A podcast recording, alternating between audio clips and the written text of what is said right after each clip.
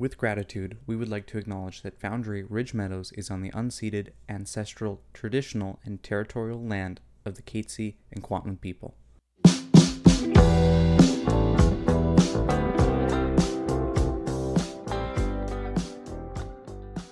Okay, welcome everybody uh, to Peers in a Pod with Jenny and Connor. We thought today we might spend a bit of time talking about communication tips, how to have difficult conversations, how to communicate with loved ones and friends, because it can be tricky sometimes. Yeah, so uh, to kind of start this off, I kind of wanted to maybe talk a little bit about and, and get your perspective and obviously share mine a little bit about what good communication actually looks like for you. So I think it's something pretty personal to, to each kind of it's an individual experience. How do you like to be communicated with? How do you communicate with others? It's really kind of the the essence of relationships i think that that a lot of people have. So what what do you communicate like with with other people and how do you expect and want to be communicated to? That's a good question and i think you make a good point that it is very like the first step is to figure out what you value in communication and what's important to you and then go from there. Um, i'm somebody i like super direct communication and super honest. I find it sometimes hard to like read between the lines. And when people are vague it stresses me out. So i like when someone's just like very direct straight to the point. Um, but i'm also sensitive. So it has to be direct and straight to the point without being harsh um, needs to be a little bit gentle, it's tactful. But I, yeah, yeah, tactful. Yeah. That's a good word for it.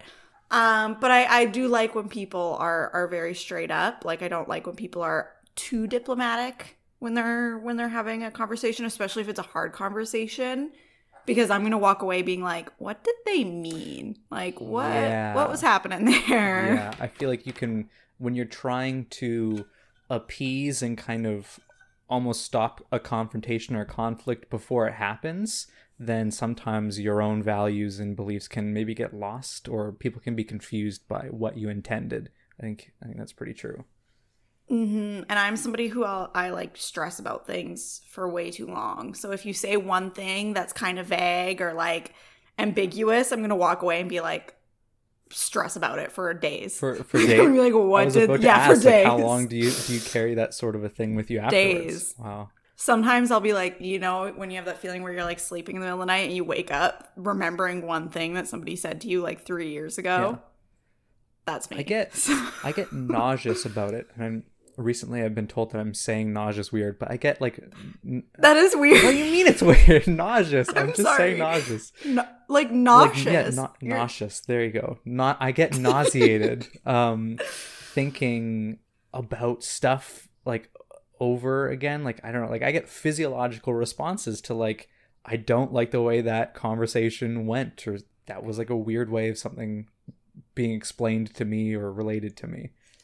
So would you say you're the same then, Connor, that you like really direct communication? Yeah, but I it needs to be like you said, I think tactful is a really good point of that. I'm not one for subtlety all, all the time. Like a lot of it tends to kind of go over my head a little bit, I think. Um or at least I, I can just really appreciate when somebody really clearly says what they mean. Mm-hmm. I also another big thing, and I think it's a good tip for like strong communication um, I love when people give me like warning about difficult conversations so that I can kind of prep myself. I know a lot of people hate receiving that kind of text of like we need to talk or I have to tell you something cuz then it's like stressful. Yeah. But I like to get I like to drop a little hint. So I'll be like, "Hey, this thing came up. Do you have time to talk about it today or this week?" And then I feel like when people do that, I can kind of like prep myself for it a little bit, especially if it is a difficult conversation. Yeah, I think though I'd be surprised if somebody hasn't had that kind of pitfall stomach feeling of like we need to talk text or just message that they get and you're like well now there's a million things that i'm thinking of that this could go horribly that you want to talk about. Did i do something? Did did you do something that you're confessing to me? Like this is this is not great. So I think set setting the tone is an important communication tip of what can we expect what is this other person bringing to the table here Yeah, like kind of setting up what you're going to talk about. And that way, if that person has any like problems that they've been having in relations, so like for example, say you need to talk about your roommates, about like cleaning up the apartment, instead of sending a group text being like, we all need to have a roommate meeting, because that's a little like intense and scary. Just be like, yeah. hey, I was hoping we could all have a conversation about like, you know, the cleanliness level in the apartment when's a good time for everybody to talk. And that way, if your like roommate has a problem that they've been noticing, they can kind of prep for that conversation as well and they can bring that to the table as yeah. well. What do you think are some of the most common obstacles or or pitfalls that people run into that kind of start to derail the the beneficial aspects of a conversation. When does it go bad? When basically when does a conversation yeah, when does go it bad? go bad? Um, I can definitely talk to what I do that makes conversations go bad. Um, because I'm all for recognizing our own flaws. um, for me, a big one is getting like overly emotional during a conversation. Uh, I'm somebody who, like, when I'm frustrated, I cry. When I'm mad, I cry. When I'm sad, I cry. When I'm happy, I cry. so, like, crying for me is like a huge thing that just like derails a conversation because then immediately people are like either concerned for you or they feel bad or it might frustrate them because they're like, why are you crying right now? Um, so I think getting like overly emotional during a conversation is definitely one of those things that can derail it when it's a very serious like we need to get down to business kind of conversation because then it becomes about you being emotional and not the topic at hand. Yeah i mean do you have any advice for people that are in maybe in like a similar boat that have these kind of visceral sort of reactions when their emotions start to to flare up? It could be crying or really like anything like that that kind of it sounds like from, from me like detracting away from the the purpose of the conversation kind of in a way that you know this is something that just happens to your body when you're passionate about something but it sounds like you want to continue on the purpose of the conversation still. Yeah and i think it's i have a few tips. I think one there is like i think you can get passionate and like you know really into a conversation and not have it derail it. I think when it's like a very visible thing like crying that can kind of derail things so that's why I was saying, like, I love planning a conversation beforehand because if I have a conversation in the heat of the moment or when I'm upset about something, it's not going to go well. Like, say I get home and like there's like a sink full of dishes and I'm upset about it. If I have the conversation right then, I'm just gonna get mad and then I'm gonna cry. and then nobody's gonna listen. They're gonna be like, oh, Jenny just had a bad day and she's being emotional. Yeah. Whereas if I like take a look at it, take a minute, like cool down my anger a little bit, cool down some of my frustration, then I can kind of have a much calmer conversation. Another thing that I think is really interesting that someone was telling me the other day is like reflecting on what's underneath that emotion. So, like, anger is often a secondary emotion and you're actually feeling something else, but it's coming out as anger. So, I think maybe taking some time to reflect on that and be like, okay, why am I so emotional about this? What is going on? Like, did I just have a bad day? Or is it that this is like a pattern of behavior that's upsetting me? Yeah, that's that's interesting. I guess like dis- dissecting your own half of the conversation. You know, we're assuming this is kind of maybe like a one-on-one thing, but it could be multiple. But like understanding your own perspective above what that kind of gut reaction is in some of those passionate conversations, like you said, I think is a good learning opportunity for for like reconnecting with yourself, right? Because now something something's coming up for you that you might not realize that that's what it is. Yeah, and I'm not saying dodge the emotion. Mm-hmm. Um, I'm someone who I'm a firm believer when something bad happens or when I'm really struggling, I'm allowed to feel the emotion for a certain period of time, and then I need to pull it together and I need to get my life back on track. So you are allowed to feel frustrated, angry, whatever at a situation, but bringing that to the conversation probably isn't going to be productive because when people see emotion, they get defensive. Mm-hmm. And then you're not going anywhere in the conversation. That's when it turns into like screaming matches. Yeah. Where no one's being productive, right? So I think it's great to like feel it, let yourself feel it, calm down, and then have the conversation. Yeah. Yeah, that's a great point. Um, kind of a, a little bit uh, backtracking to that. Thanks for your answers, by the way. So so helpful. Um, I it's interesting that we both liked kind of more direct, tactful approaches because I feel like my flaw, if we're speaking from some personal experience and your perspective of conversations, um, I, I'm I'm like a I'm a bush beater around her. Like I, I sometimes I don't say around her. Even then, sometimes I just don't say maybe a, as directly as I should and kind of speak um speak my mind in a way because I'm always trying to make sure that the next step I take is a careful one because I want to avoid a lot of those kind of explosive um, conversation, really devolvements that just get into arguments and yelling matches, like you said. I think that speaks to a little bit of you know my personal experience growing up in uh, in a family that yelled quite often at each other. So I kind of learned to be more of a mediator role, and part of that is you know tr- treading lightly and just kind of getting other people's experiences related to each other. So it's weird. I haven't actually had much experience in getting my point of view across. Most of my conversational and communicational skill actually comes from being like, okay, there's person A is saying this, person B is saying this, and you guys are yelling at each other because you're not understanding what you're actually meaning by this. So that that tends to be my flaw is okay, well now me as a person who has an opinion in this, how do I get that across in a straightforward manner without it getting lost in my concern for the other person not feeling attacked or whatever mm-hmm. it is. Mm-hmm. I think a lot of people can probably connect to that too that like almost people pleasing tendency of like yeah. I just want to keep everything calm and happy and I don't want to like you know rock the boat. Sure. Um now you asked me this question so I'm going to ask you how would you recommend people overcome that like and be able to express directly how they're feeling? I think it gets easier. I've spent a lot of time trying to carefully look at, very much like what you said, reflect on what my opinions are and kind of get those really rock solid and something that I feel confident about, you know, staking my my importance in a conversation about.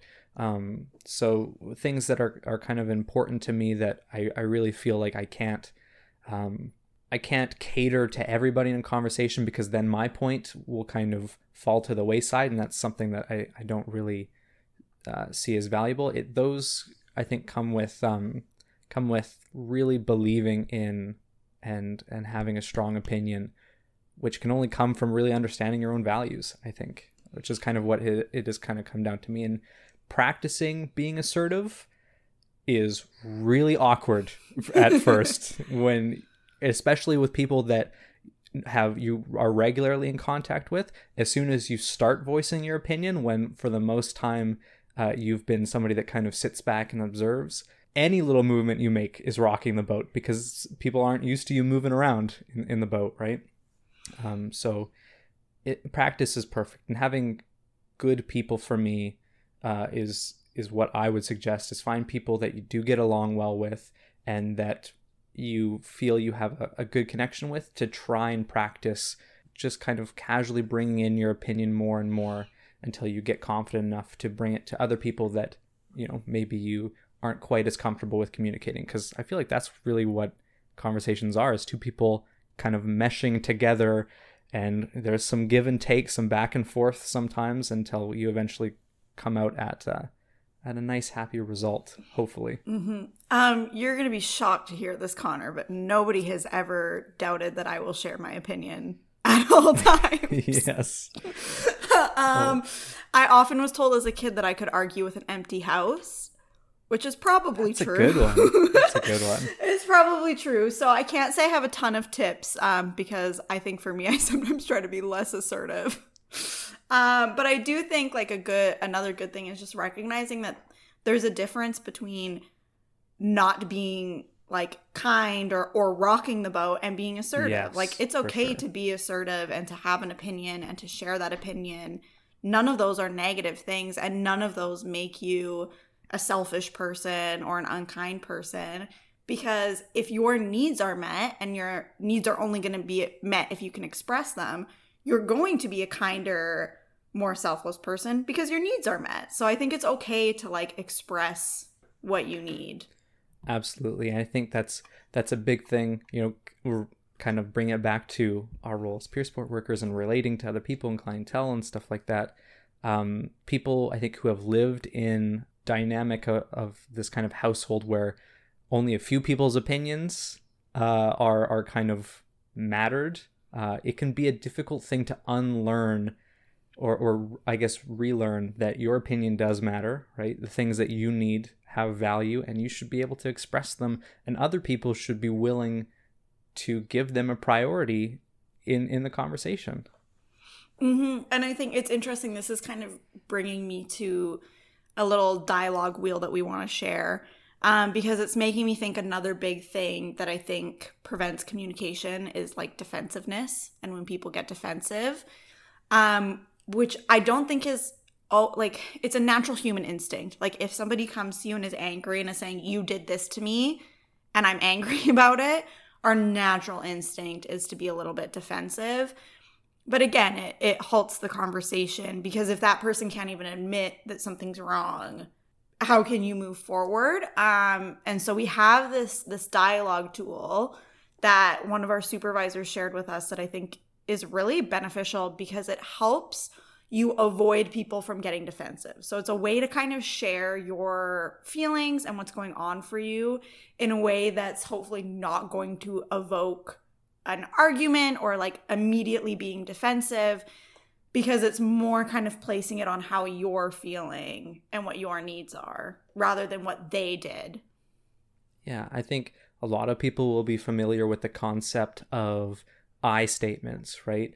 Uh, in a conversation, almost, I, I, would say, more than half the time, if you're throwing out uh, a you or uh, placing any sort of assumption on how somebody else is acting or feeling or anything like that, it can really be taken as accusatory. And people don't like to feel accused, especially when they feel like it's wrong which is kind of where the assumption part of that comes in. So the I statements that this dialogue wheel kind of covers and how a conversation flows in a way to get what's going on for you across.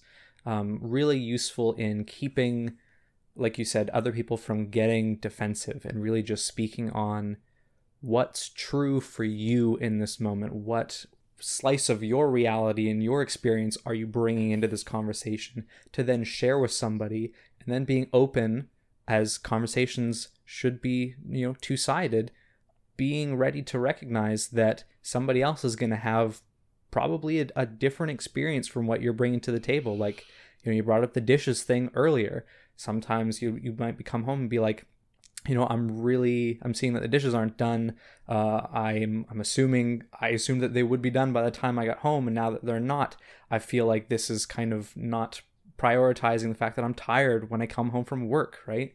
And like now I'm I'm afraid that I'm going to be up all night doing dishes or whatever. And then the other person is going to be like, "Well, you know, I noticed that you're upset about this and this is what's been going on for me. I've had a terrible day at home. Like this I couldn't really do this, right?" So I think that there is a certain level of uh, like a double edged to this sort of concept of the I statements that people also need to realize, right? There's going to be a whole other side of this conversation mm-hmm. that you mm-hmm. need to be ready to experience. Well, what is it they say? They always say like there's three sides to every story: your side, the other person's side, and then the truth. Yeah.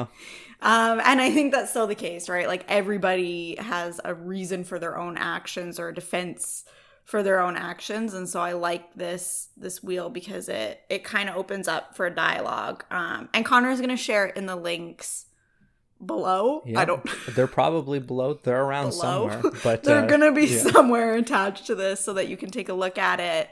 Um, and yeah, it can be super helpful to just kind of go through each of the the sections of the wheel. I don't know if you have it in front of you, Connor, to go through yeah, what each. I do. So I kind of did a little bit of it there in, in that example. So it starts off with I notice, right? So I I'm noticing dishes, right? In this example, I'm assuming um, that they they should have been done right. So it's I notice, I assume, I feel. Uh, then it goes to I am afraid. Then it goes to I want. Then it goes to I appreciate, and then it goes to I hope. So it's actually kind of interesting. Like I was taught like the like the sandwich method as as a kid in like elementary school and stuff like that, where you sandwich the kind of thing that you want to change with the two good stuff uh, right? So ending on some more positive notes in, in the way that dialogue wheel goes. Yeah, and I the two pieces I love of that wheel the most, I really like the I assume because I think by putting your assumptions of their behavior like directly out there, it gives you that opportunity to hear that other perspective because maybe you're like, I assume you don't do the dishes because you're also tired when you get home. But maybe they're like, no, I don't do the dishes because we never have enough dish soap. And then you're like, oh, great, perfect solution, let right? me buy some dish soap right Exactly. Yeah. Sometimes what our assumptions are of someone's behavior aren't what's accurate. So it gives that opportunity for them to be like, no, that's not what's happening. And I also really like the I appreciate because, like you say, it does use that sort of sandwich method of you're not saying you do everything wrong and everything frustrates me. It's pairing that with like, you know, you even could say, I appreciate that you're also probably tired when you get home from work and also probably don't want to do the dishes. So can we find a way you know that it's balanced evenly or, or whatever else right yeah that's kind of where that that i hope comes in i hope that we can figure out something to do so that both of us can live in a place with a clean kitchen right? Yeah exactly and like it can be helpful like you can and i've done this before with myself i've done it with clients like you can literally print off this wheel and write in it like Mhm. it's sometimes super helpful to get your thoughts organized it helps you do some of those pieces we talked about earlier of like really figuring out what your needs are and how you're feeling before the conversation which i think is super helpful. Yeah conversation is practice i yeah I would be very surprised if somebody were to take this dialogue wheel and the next time they go talk with their uncle who gets really loud, I'd be very surprised if it worked well the first time. I would be very surprised if it didn't start to help though. Yeah. You you make a good point though and it's something I think I want to mention before we stop is sometimes you can do everything right in a conversation and try to communicate in the best way and the other person is not going to receive that in the way you're hoping they receive it. Um some people aren't going to be open to communication. That Yeah. that that is the unfortunate reality is that sometimes you're going to have situations in your life where you try to be calm and collected and have everything ready to go and use the wheel perfectly and the person is still going to respond in a way you don't want them to respond. And then I think at that point you you try and recognize I've done what I can in this situation. This this is me putting my true best foot forward. I've made my effort. Now is it time to take a step back? Try and and pick my battle elsewhere. Mhm. Yeah, I I totally think that cuz you can do everything right and still get just like the most frustrating response in return because that is the reality of communication is that we can only control how we are communicating. We can't control how other people are communicating. Well, with that being said, still, um, I hope that whoever's listening gets some good use out of the dialogue wheel. Anything else that we talked about here, any of the experiences, if you can relate to them, that's great. Hopefully, you're able to take something helpful away. And uh, we'll sign off for now, and we'll both see you again for the next episode of Peers in a Pod. Bye. Bye.